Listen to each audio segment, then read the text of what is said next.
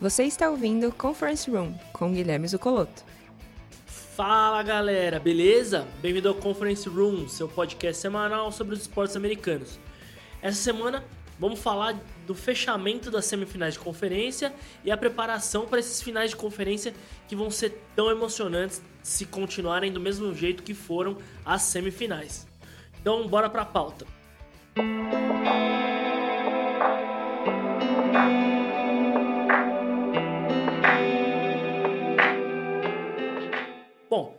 semifinais de conferência finalizados, chegamos nas tão sonhadas finais de conferência, algumas surpresas, incluindo né, o Clippers, que chegou pela primeira vez na sua história a uma final de conferência da NBA.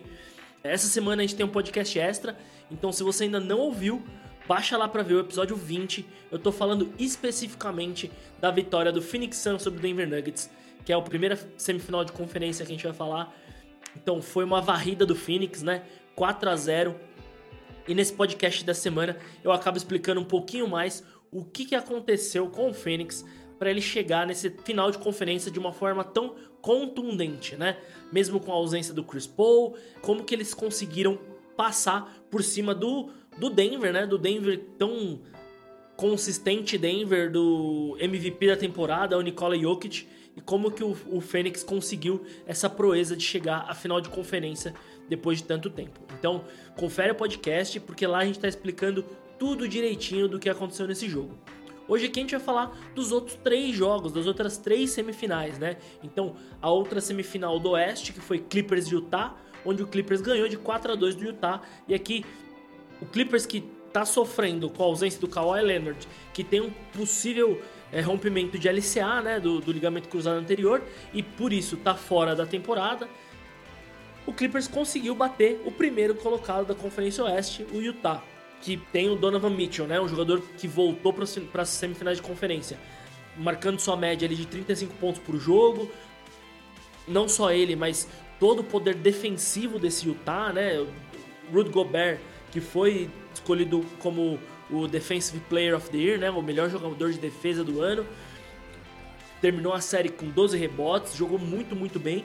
Mas o Clippers não deu mole para esse Utah e conseguiu passar a série de 4 a 2. E inclusive o jogo 6, né, que foi o segundo jogo que o Kawhi não esteve, a gente até falou, putz, o que, que vai ser desse Clippers contra o Utah e tudo mais. Mas no jogo 6 apareceu um herói improvável, né, o Terrence Mann, moleque novo aí do Clippers, meteu 39 pontos, sendo que desses 39 pontos ele teve 7 cestas de 3 pontos, né? Então ele fez 7 de 10 da linha de 3. Ele jogou muito, muito bem nesse jogo 6 aí. E claro, ajudou o Paul George, que já vinha jogando muito bem e já, já tinha mostrado a sua força, o seu modo playoff no jogo 5, né? Quando, quando fez o 3 a 2 em cima do Utah.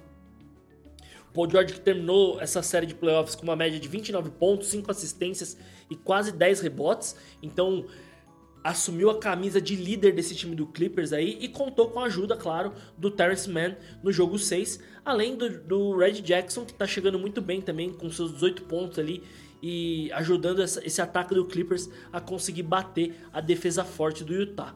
Então, com isso, a gente já tem a, a primeira final de conferência definida. Clippers e Phoenix. Inclusive, o jogo 1 já aconteceu. Phoenix ganhou de Clippers, apesar da ausência do Chris Paul. E aí, um, um destaque extremamente positivo para o Booker, né? Para o Devin Booker, que conseguiu o seu primeiro triplo-duplo da carreira, logo numa partida de final de conferência NBA, mostrando toda a sua personalidade e como esse moleque conseguiu chegar a ser um All-Star realmente, né? Marcando aí seu triplo-duplo e conseguindo bater o time do Clippers nesse primeiro jogo das finais. Semana que vem provavelmente a gente vai ter a atualização de todos os jogos, mas acho que vale destacar o como esse time do Phoenix está forte e agora que o Chris Paul já está sem sintomas depois de ter sido diagnosticado né, com Covid, ele provavelmente vai voltar para o jogo 3. Então vamos ver o que vai acontecer nessa série. O Clippers ainda é um time muito forte, apesar da ausência do Kawhi, mas o Phoenix completo acho que tem grandes chances de chegar na, na, final da NBA, né, no NBA Finals e ganhar esse título aqui da Conferência Oeste. Indo para a Conferência Leste, Conferência Leste que esse ano deu um show de jogos, né? Os dois jogos das semifinais de conferência foram para os sete jogos e primeiro deles que foi Atlanta e Filadélfia. Atlanta, do moleque Trey Young, que também tá muito marrento.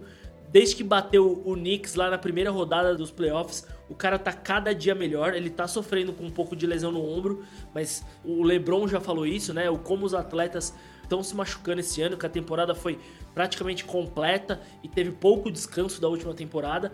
Mas enfim, o New Kid on the Block aqui, né? O Trey Young, que é o cara do Atlanta, né? Digna de All-Star aqui. O cara mandou muito, muito bem.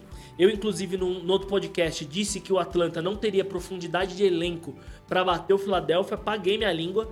O Trae Young terminou essa série com 30 pontos e 10 assistências por jogo.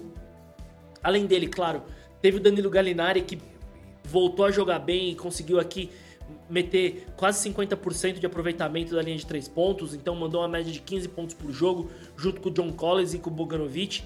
Então, todos esses caras do Atlanta mostraram que realmente tinham profundidade de banco, uma coisa que eu duvidava, e conseguiram até desafogar o Trae Young do jogo 7, que não jogou tão bem, e eles conseguiram matar o time do Philadelphia nesse jogo e chegar às finais de conferência.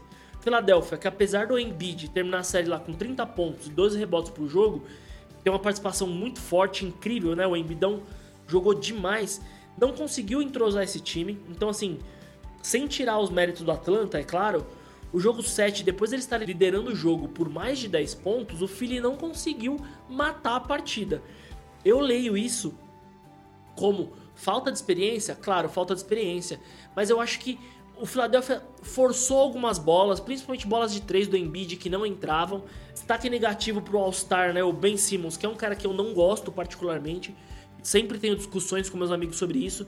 Não dá para um cara que é armador titular do time da NBA na era moderna não arremessar de 3 pontos. E não é que ele não arremessa muito, ele não arremessa. Ele tem zero cestas de 3 pontos na carreira.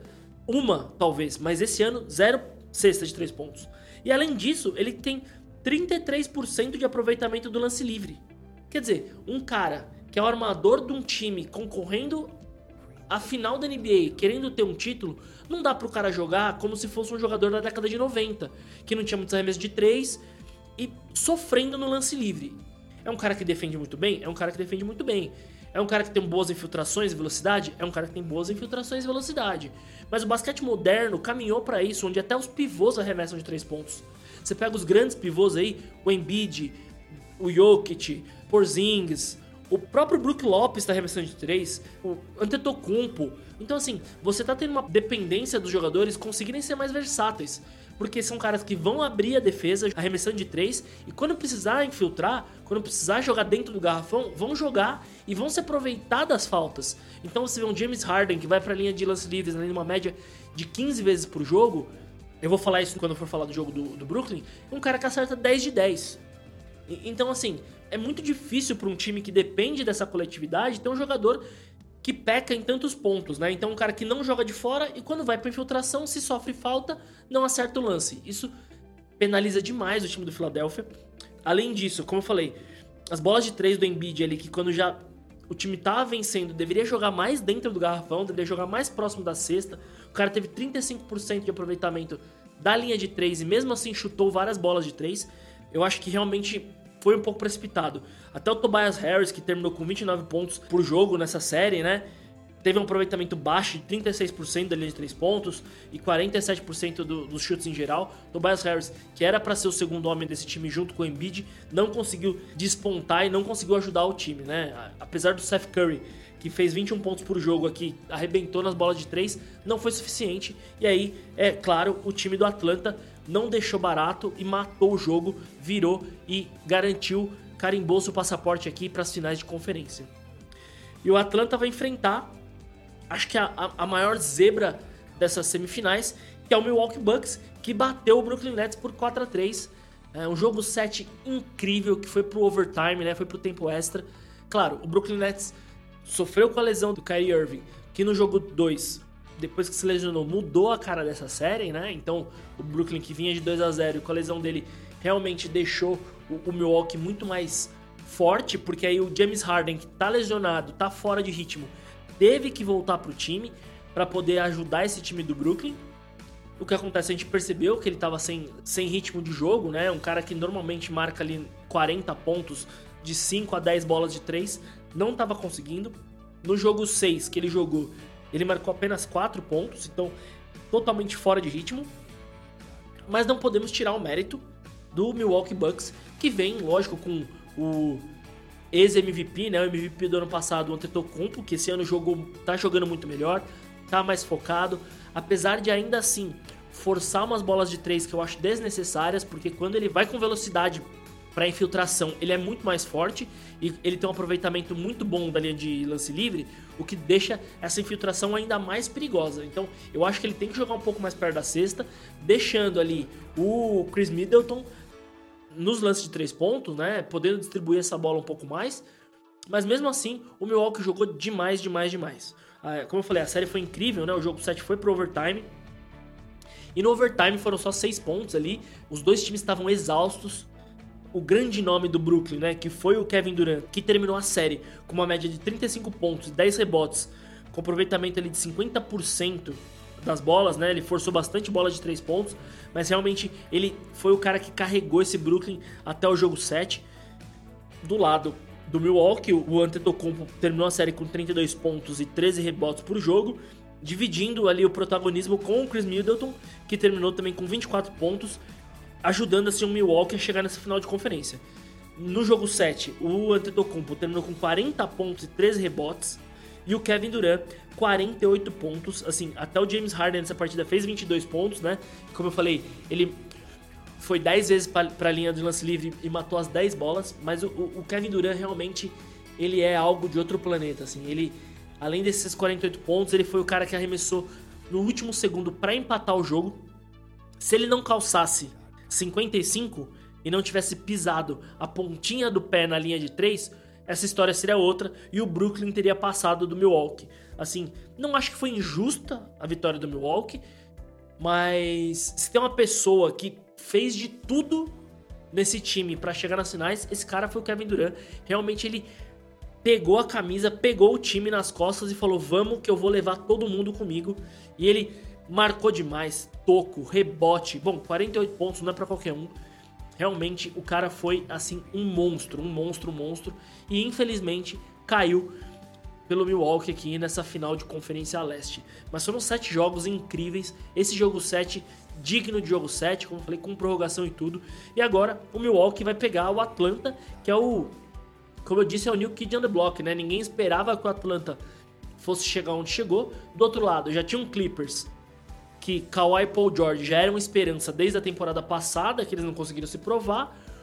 O Phoenix, que ficou bom tempo como primeiro colocado da Conferência Oeste, terminou em segundo, mas também, como eu falei no último podcast, tem o efeito Chris Paul e é um time que despontou e conseguiu jogar muito bem. Desse lado, Milwaukee Bucks, que passou em terceiro, não é uma zebra tão grande, apesar de ter batido o Brooklyn Nets, que era o grande favorito, o Milwaukee Bucks tem o ex-MVP Giannis Antetokounmpo, tem Chris Middleton, tem Brook Lopes, é um time que realmente tem bons jogadores. Agora, o Atlanta era um time que ninguém esperava, até pela posição que passou, né? Teve que enfrentar o Philadelphia, que era o primeiro colocado da conferência, e bateu em sete jogos, foi difícil, mas chegou. Então, o que eu acho é que esse ano a gente vai ver uma final de NBA entre Phoenix Suns e Milwaukee Bucks. Eu realmente acho isso. O Milwaukee é um time muito forte e provou essa força ganhando do Brooklyn. Claro, sete jogos sete jogos, mas vai pegar um Atlanta que também vem sete jogos. Então, são dois times que estão bastante desgastados. Os seus principais jogadores, o Antetokounmpo ontem no final do jogo estava se arrastando na quadra e o Trae que está sofrendo com a dor no ombro, vão ter que dar um pouco mais agora para poder chegar nessa final da NBA, né, na NBA Finals. E aí, não vou fazer uma previsão, mas eu acredito que se passar Phoenix e se passar Milwaukee, eu acho que o Phoenix tem uma grande chance de ser campeão da NBA. E eu realmente tô torcendo para eles esse ano, porque o Chris Paul é um cara que merece muito. Eu já falei isso no outro podcast, houve aqui, né, o episódio 20 sobre o Phoenix, tá especial do Phoenix. Mas eu realmente acho que ele merece esse título. Então, minhas previsões aqui são Milwaukee e Phoenix na NBA Finals. Vamos ver se eles vão se concretizar. Por essa semana é isso. Muito obrigado por acompanhar aqui. Se você está gostando, não esqueça de compartilhar esse podcast com seus amigos. Conversa comigo lá no Instagram, fala que está gostando, dá sugestões, dicas. reclamações. O canal é aberto. Eu tô aqui para ouvir vocês e produzir cada vez conteúdo de melhor qualidade que realmente interesse a vocês, certo? A temporada da NBA tá acabando, a gente vai ter aquele julho, agosto ali de total luto e logo logo setembro tá aí, vai começar a NFL, que é a temporada tão aguardada por todo mundo que ama o futebol americano, tá certo? Então é isso, muito obrigado e até semana que vem. Um abração.